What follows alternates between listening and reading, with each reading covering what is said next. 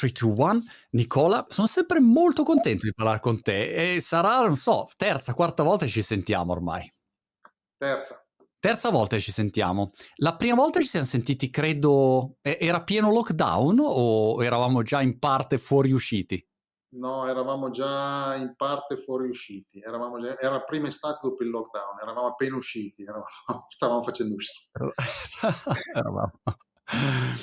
E, e, poi, insomma, da, dal lockdown eh, sono partite tutta una serie di, di, altri avvenimenti e questi avvenimenti, insomma, tra eh, conflitto in Ucraina, eccetera, insomma, devo dire che siamo in una situazione problematica. E tu hai anche scritto un libro, forse hai scritto addirittura due libri da quando ci siamo sentiti la prima volta, però adesso non voglio fare il calcolo dei, dei tuoi libri, però, sì, insomma...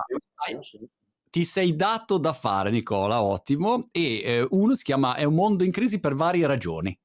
Eh, e, sì. mi sembrava come dire un titolo quanto mai appropriato al momento storico. Sì, perché noi da, da, da, quando è iniziato questo secolo abbiamo subito una crisi, crisi dietro l'altra. Nel 2000 sembrava che avessimo raggiunto la, l'apoteosi della civiltà, poi dal 2001 in poi, con quello che è successo, 9-11, eccetera, ci sono susseguite crisi, non so, finanziarie, economiche, poi è cominciata la crisi climatica in maniera evidente, energetiche, ehm, delle risorse, cominciamo ad avere il problema delle materie prime, no? quindi anche problemi commerciali, geopolitiche, le guerre, quelle ci sono sempre state, si sono ulteriormente avvicinate a noi ultimamente, quindi insomma siamo un po' sotto, eh, sotto angoscia, quindi l'idea era quella di riprendere alcune riflessioni che ho fatto nel corso degli anni su, su Sapere, che è una rivista che ho l'onore di dirigere, per vedere di fare un po' il punto e di tirare le file e dire ma perché ci siamo ridotti così? E appunto una delle ragioni chiave è che abbiamo, siamo nel pieno di una crisi energetica, cioè eh, noi abbiamo una civiltà che è cresciuta velocissimamente nel giro di, poco, di poco tempo, di pochi decenni, grazie a enormi quantità di risorse energetiche estremamente condensate e di elevata densità che sono nel sottosuolo, ma il loro utilizzo intensivo sta terremotando il presupposto base della nostra civiltà, che è la stabilità climatica. Perché eh, Marco, 20.000 anni fa, dove eri tu adesso, era pieno di ghiacci e anche qui in pianura padana era piuttosto freddo, no? Eravamo ancora in pieno dell'ultima era glaciale, fra 20.000 anni ci torneremo. Però nel frattempo c'è questa era interglaciale dove l'umanità si è sviluppata, ha cominciato a sviluppare l'agricoltura 5.000 anni fa, eccetera, e noi utilizzando intensivamente i combustibili fossili stiamo terremotando questa stabilità climatica che era una condizione che davamo per scontata perché stiamo scaldando il pianeta. Quindi dobbiamo cambiare il sistema energetico e di questo appunto ne avevamo discusso anche l'altra volta dell'argomento anche del libro Emergenza Energia che eh, si, si, citava brevemente prima. Dobbiamo cambiare. Ecco. Mi piace anche il fatto che quando parli di cambiamento tu in primis hai uh, messo su un, una casa completamente indipendente dal punto di vista energetico, perché magari c'è chi parla ma poi in realtà non è che faccia molto. Invece è anche una dimostrazione pratica no, di, di, quello di cui mi parlavi anche, anche le ultime volte. Co- come, qu- quanto ci hai messo anzitutto? Perché l'ultima volta non eri già totalmente autonomo, giusto? No, no, l'ultima volta quando mi hai intervistato era ancora nella casa vecchia. Ok. Io e abbiamo preso questo rudere eh, con mia moglie abbiamo avuto questo, questo, sogno, l'abbiamo ristrutturato in un centro storico, tra l'altro, quindi anche nei centri storici si possono fare le case energeticamente indipendenti. E, e, quindi abbiamo fatto piano piano quello che serviva, innanzitutto affidandoci a delle persone competenti, perché non è che puoi fare una casa di un certo tipo affidando il primo che passa, questo è fondamentale, un suggerimento che do a tutti, e eh, soprattutto la prima cosa da fare è quella di fare un bel involucro, perché se tu cerchi di eh, chiudere, eh, di usare un secchio pieno di buchi, eh, alla fine non lo usi mai, non funziona. Quindi la prima cosa è fare un bel involucro. Quindi i famosi cappotti di cui tanto si parla sono la cosa fondamentale. Quindi ci vuole una casa che tenga, tenga negli infissi, tenga nei muri il caldo e il fresco che c'è dentro. Poi il cuore del sistema. Scusa Nicola, scusa se ti interrompo, ma la mia domanda da ignorante. Quando dici cappotto, è una roba che metti intorno alle mura della casa o la metti dentro al, come dire, al muro, è un materiale che sta, che sta dentro il muro in fase di costruzione? Domanda importante. Per l'esistente tipicamente la metti fuori, in alcuni casi addirittura nel muro interno, se proprio sei in condizioni particolari. Nel mio caso, che è stata una demolizione di un rudere con ricostruzione, il cappotto è dentro. quindi non ho nelle pareti né interne né esterne quel, quello strano toc toc di polistirolo che si sente nei cappotti, no? E, è dentro, la parte diciamo isolante è dentro e fuori c'è un laterizio, tra l'altro di materiali, in parte fatto di legno eh, riciclato. Quindi è un muro comunque di 45 cm dove ci sono i due laterizi esterni, la parte interna di, ehm, di coibentazione più la camicia eh, antisismica, perché tra l'altro visto che non ci facciamo mancare niente in Italia, io abito in una zona sismica quindi, che ha avuto anche il terremoto eh, nel 2012 e quindi questo è un altro punto necessario. Quindi una casa solida che abbia un isolamento eh, forte nei confronti delle intemperie esterne, che sono più intemperie di caldo che di freddo, eh, stiamo andando in quella direzione, a proposito okay. di quello che dicevamo prima. Questo per la parte della struttura, invece la parte diciamo di, di, di produzione di energia come avviene? Dunque, eh, il punto cruciale è, la, è, il sistema produttivo che è un impianto fotovoltaico che sta nella parte sud-est del tetto, quindi ha l'esposizione ottimale mediamente eh, su, eh, nel corso degli, di tutti i 12 mesi, quindi questo produce elettricità. Questa produzione elettrica è in gran parte ovviamente durante le ore di luce, che sono tante in est- primavera estate, sono meno adesso, stiamo andando verso i giorni più, più brevi dell'anno. E eh, quindi c'è un, una, una, batteria di accumulo che accumula l'elettricità in eccesso prodotta di giorno che la casa non consuma, perché o noi non siamo in casa o comunque le esigenze di raffrescamento o, di riscaldamento giornaliere eh, diciamo sono già soddisfatte e quindi va nella batteria. Così quando noi arriviamo a casa alla sera eh, e la batteria è stata riempita al 100%, che sia estate che sia inverno, questo lo posso dire perché l'ho già sperimentato, noi tiriamo avanti fino alla mattina quando ricomincia il sole, ricomincia il giro, ricarica la batteria, questo è fondamentale. Poi chiaramente d'estate ho un eccesso di produzione, la casa produce molto di più, quindi va in rete, quindi questa parte viene di fatto venduta alla rete. D'inverno, come in queste giornate le più corte dell'anno, il fabbisogno, se la giornata come oggi è grigia non è sufficiente, se è pieno sole, io sono soddisfa il mio fabbisogno totalmente anche a fine novembre, questo è successo ieri l'altro, quindi non è vero che in inverno non succede mai, può succedere, in questa giornata non succede, in questo caso prelevo dalla rete, fatta la somma di quello che butto dentro in estate e di quello che prelevo in inverno, le stime che posso fare dopo sette mesi che ci abito dentro, in questa casa io arriverò a produrre un po' più di energia di quella che consumo. E una cosa che ho notato, per esempio, è che è una casa che consuma molto di più in estate che in inverno, perché da noi in pianura padana le estati sono ormai torride. Il 22 luglio la casa ha consumato 70 kWh per dare un'idea, questi giorni freddi, comincia già a essere parecchio freddo, siamo sui 30 kWh, forse a gennaio in pieno inverno arriveremo a 40-45, quindi veramente queste case consumano oggi, eh, nelle condizioni climatiche attuali, più d'estate che d'inverno, anche perché deumidifica l'aria, questo è, un, è anche un fattore che va a, a incidere sul consumo energetico della casa stessa, ma d'estate ti cresce l'energia, quindi non hai nessun problema. E poi una cosa importante, un'altra cosa importante col pannello solare termico per fare l'acqua calda, che in una giornata come oggi, nonostante possa sembrare strano, un po' di, di, di, di riscaldamento avviene lo stesso, se la giornata è soleggiata anche eh, invernale l'acqua arriva fino a eh, 45-50 gradi, è successo l'altro giorno in pieno sole, e anche questo quindi mi permette di abbattere il consumo di gas che non ho perché la mia casa, è importante dirlo, è staccata dal gas e, e quindi è completamente elettrica. Quindi con il pannello solare termico si produce acqua per fare la doccia e per alimentare la cucina. L'impianto di riscaldamento e raffrescamento è una cosiddetta pompa di calore di cui tutti parlano, adesso tutti le vogliono installare, no? Ah, voglio la pompa di calore, si fa fatica anche a trovarla ultimamente perché c'è un enorme aumento della domanda. Sono dispositivi elettrici che funzionano, adesso non entriamo in questi dettagli, un po' come un frigo, e eh, che però possono fare sia freddo che caldo. In questa fase invernale fanno caldo. Nel mio caso, eh, questa pompa va a prelevare il calore o il fresco nel sottosuolo, c'è una pompa di calore geotermica. Cosa vuol dire? Vuol dire che c'è un tubicino a U che va nel sottosuolo, dove dentro scorre un liquido, eh, questo liquido eh, non viene prelevato, è semplicemente un circuito chiuso, laggiù, specificamente a 120 metri, c'è una temperatura costante tutto l'anno. Come Marco, tu sai che una cantina buona ha la stessa temperatura tutto l'anno, no? Tu vai giù, è caldo d'inverno, fresco d'estate. Bene, laggiù nel sottosuolo è la stessa cosa ci sono, quando fecero diciamo, i test, 17 gradi. 17 gradi vuol dire che quando fuori ce ne sono 40, tu peschi fuori il fresco. Quando fuori ce ne sono quasi zero, come oggi, vai a pescare fuori il caldo.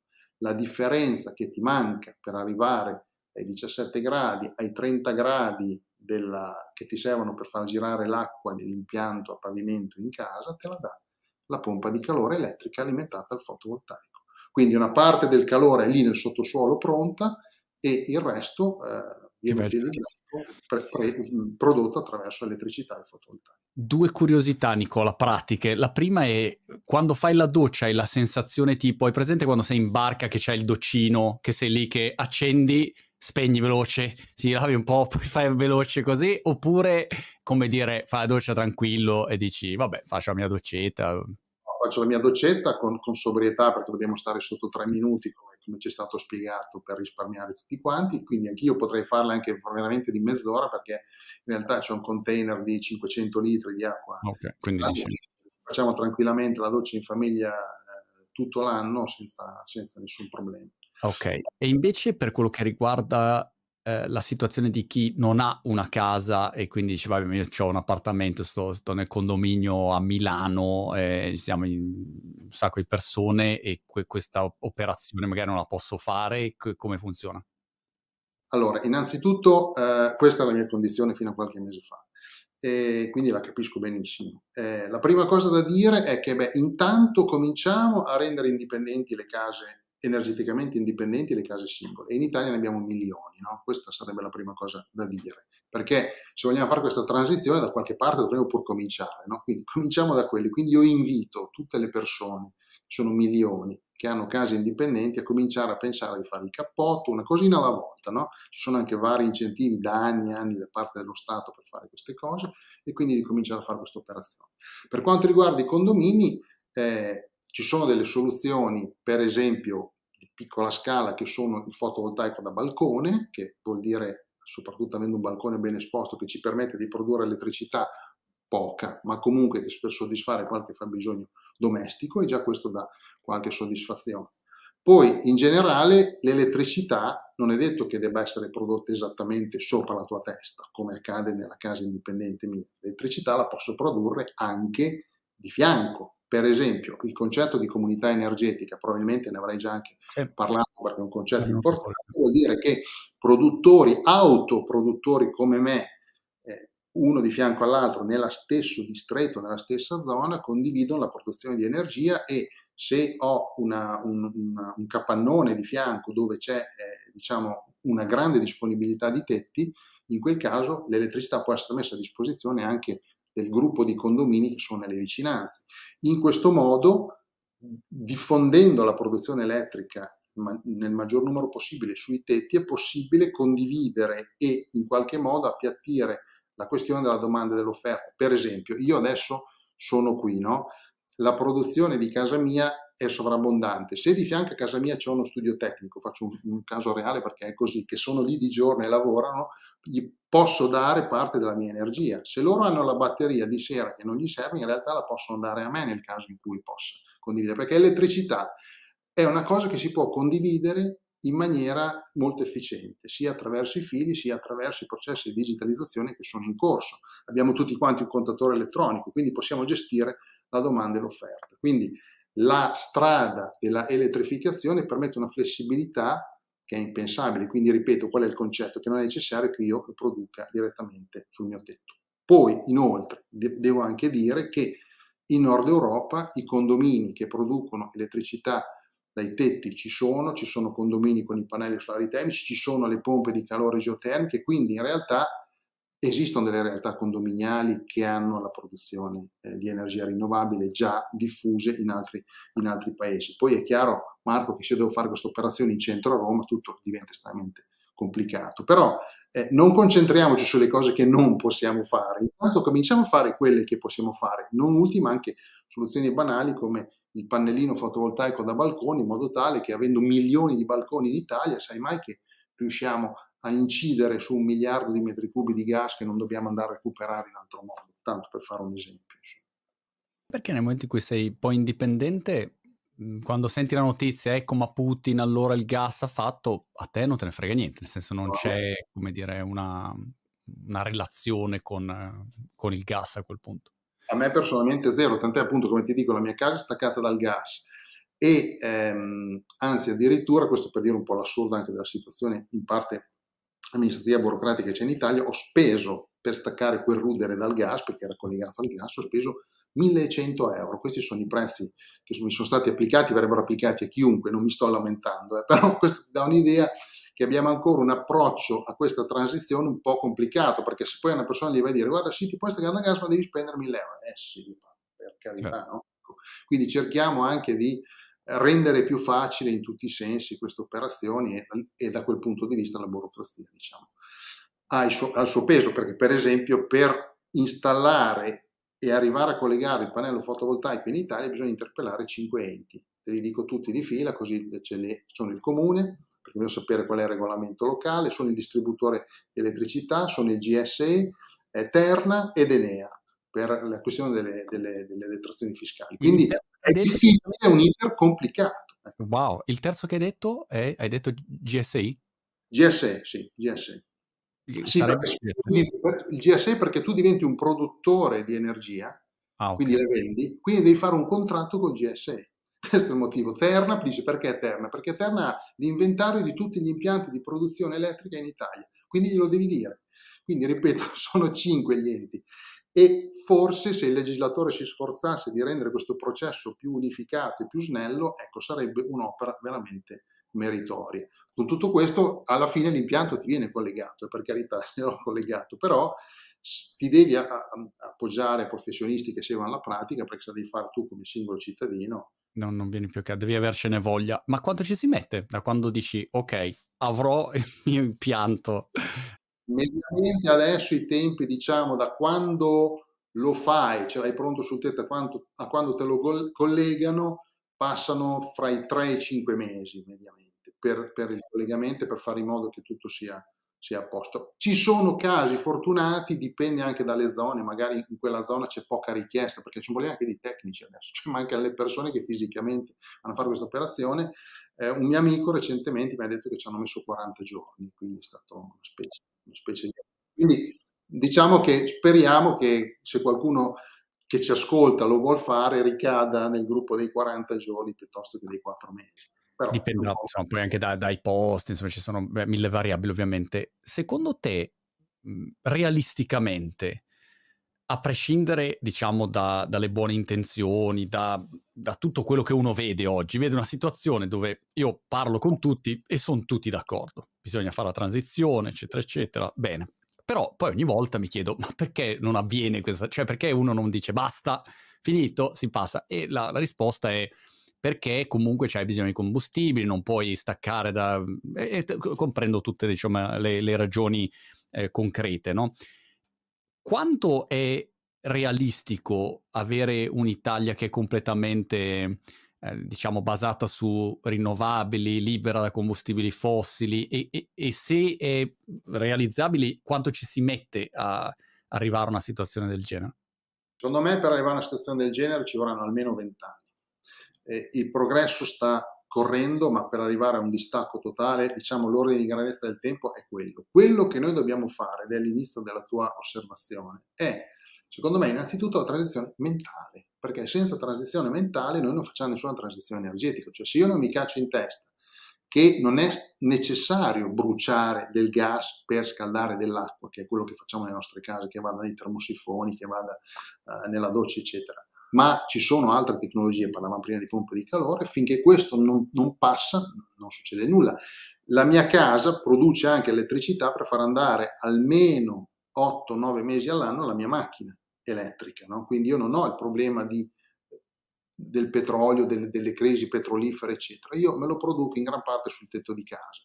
Ecco, quando entra nella mentalità l'idea che l'auto elettrica è un concetto diverso, è una cosa che va caricata e non riempita, e quindi quando fai un viaggio devi fare un minimo di programmazione, cioè, ma ti cambia veramente la vita. Io sono andato un po' dappertutto con la mia macchina elettrica, semplicemente devi cominciare a cambiare un pochino la tua mentalità. Se noi non siamo disposti a cambiare un H delle nostre abitudini, del nostro modo di pensare, Noi non facciamo nessuna transizione energetica e, e pensiamo sempre che la faccia qualcun altro.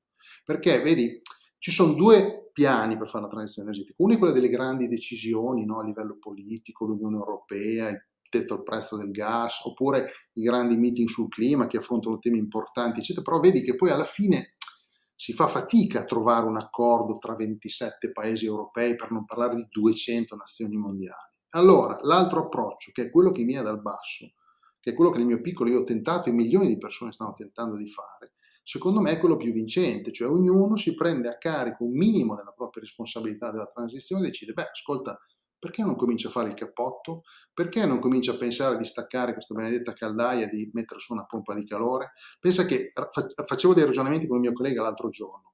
Lui ha una casa, sta facendo un lavoro come il mio, quindi ha la stessa certificazione energetica già pronta, la pompa di calore non gli arriva perché non c'è, quindi gli hanno attaccato una caldaia a gas per scaldare l'acqua. Abbiamo fatto i conti delle due case, la mia casa con la pompa di calore, stessa certificazione energetica, consuma un quarto dell'energia rispetto a quella che lui sta consumando col metano. Quindi facendo questa operazione io faccio del bene non solo alle mie tasche perché smetto di pagare il gas, non solo diciamo a, a, così a, al mio interesse personale, ma faccio un beneficio a tutti perché se io mi scaldo, quindi ho lo stesso servizio, lo stesso comfort, anzi molto migliore devo dire rispetto a un termosifone eh, in casa mia, anche faccio un beneficio per il pianeta, perché in questo modo non brucio più gas e per avere lo stesso servizio ho consumato un quarto dell'energia e quindi questo è un beneficio per tutti. Ripeto, ognuno prova a fare la sua parte. Io sono anche stanco di sentire le persone che dicono ma non si può fare, ma bisogna, ci vogliono le grandi centrali, ci vogliono le grandi centrali carbone, le grandi centrali nucleari. Dico ragazzi, non siamo più negli anni Ottanta. Cioè fate dei ragionamenti come da anni Ottanta, sta cambiando tutta sta cambiando la rete, sta cambiando il sistema energetico in generale. Gli accumuli, le batterie che io ho, tecnologicamente fra dieci anni saranno molto migliorate, molto più, eh, eh, per esempio, riciclabili. Quindi quando mi fate il ragionamento di ci vuole la centrale a carbone, ci vuole la centrale nucleare, gli dico sempre, manca solo che ti fai i capelli cotonati degli anni 80 e proprio sembri uscito direttamente dagli anni 80 perché stai ancora ragionando come 40 anni fa. Il mondo sta cambiando mentale vecchio. Perché dicevi il termosifone è un comfort migliore rispetto al, al termosifone? È, è, è, questo un punto fondamentale. Quando tu hai una casa con un termosifone, tu hai in un angolo un, un aggeggio piccolo che ti, con l'acqua dentro a 70-80 gradi che deve scaldare un, un edificio, una, una, stanza intera. Quindi là è molto caldo e spesso succede che c'è il nonno nell'angolo, poverino, che ha freddo perché là dove c'è lui non arriva tutto quel caldo. Quando tu hai invece un impianto come quello che ho io, fatto con la pompa di calore e il, riscal- e la, e il sistema a pavimento, eh, il caldo è, arriva in tutta la stanza e tu hai, quando entri in una stanza, una sensazione di comfort in qualsiasi angolo tu ti trovi, sia d'estate che d'inverno, quindi fresco d'estate, caldo d'inverno, che è insuperabile, cioè tu non raggiungerai mai quel comfort lì con il tuo stupidissimo termosifone che se ne sta lì in un angolo.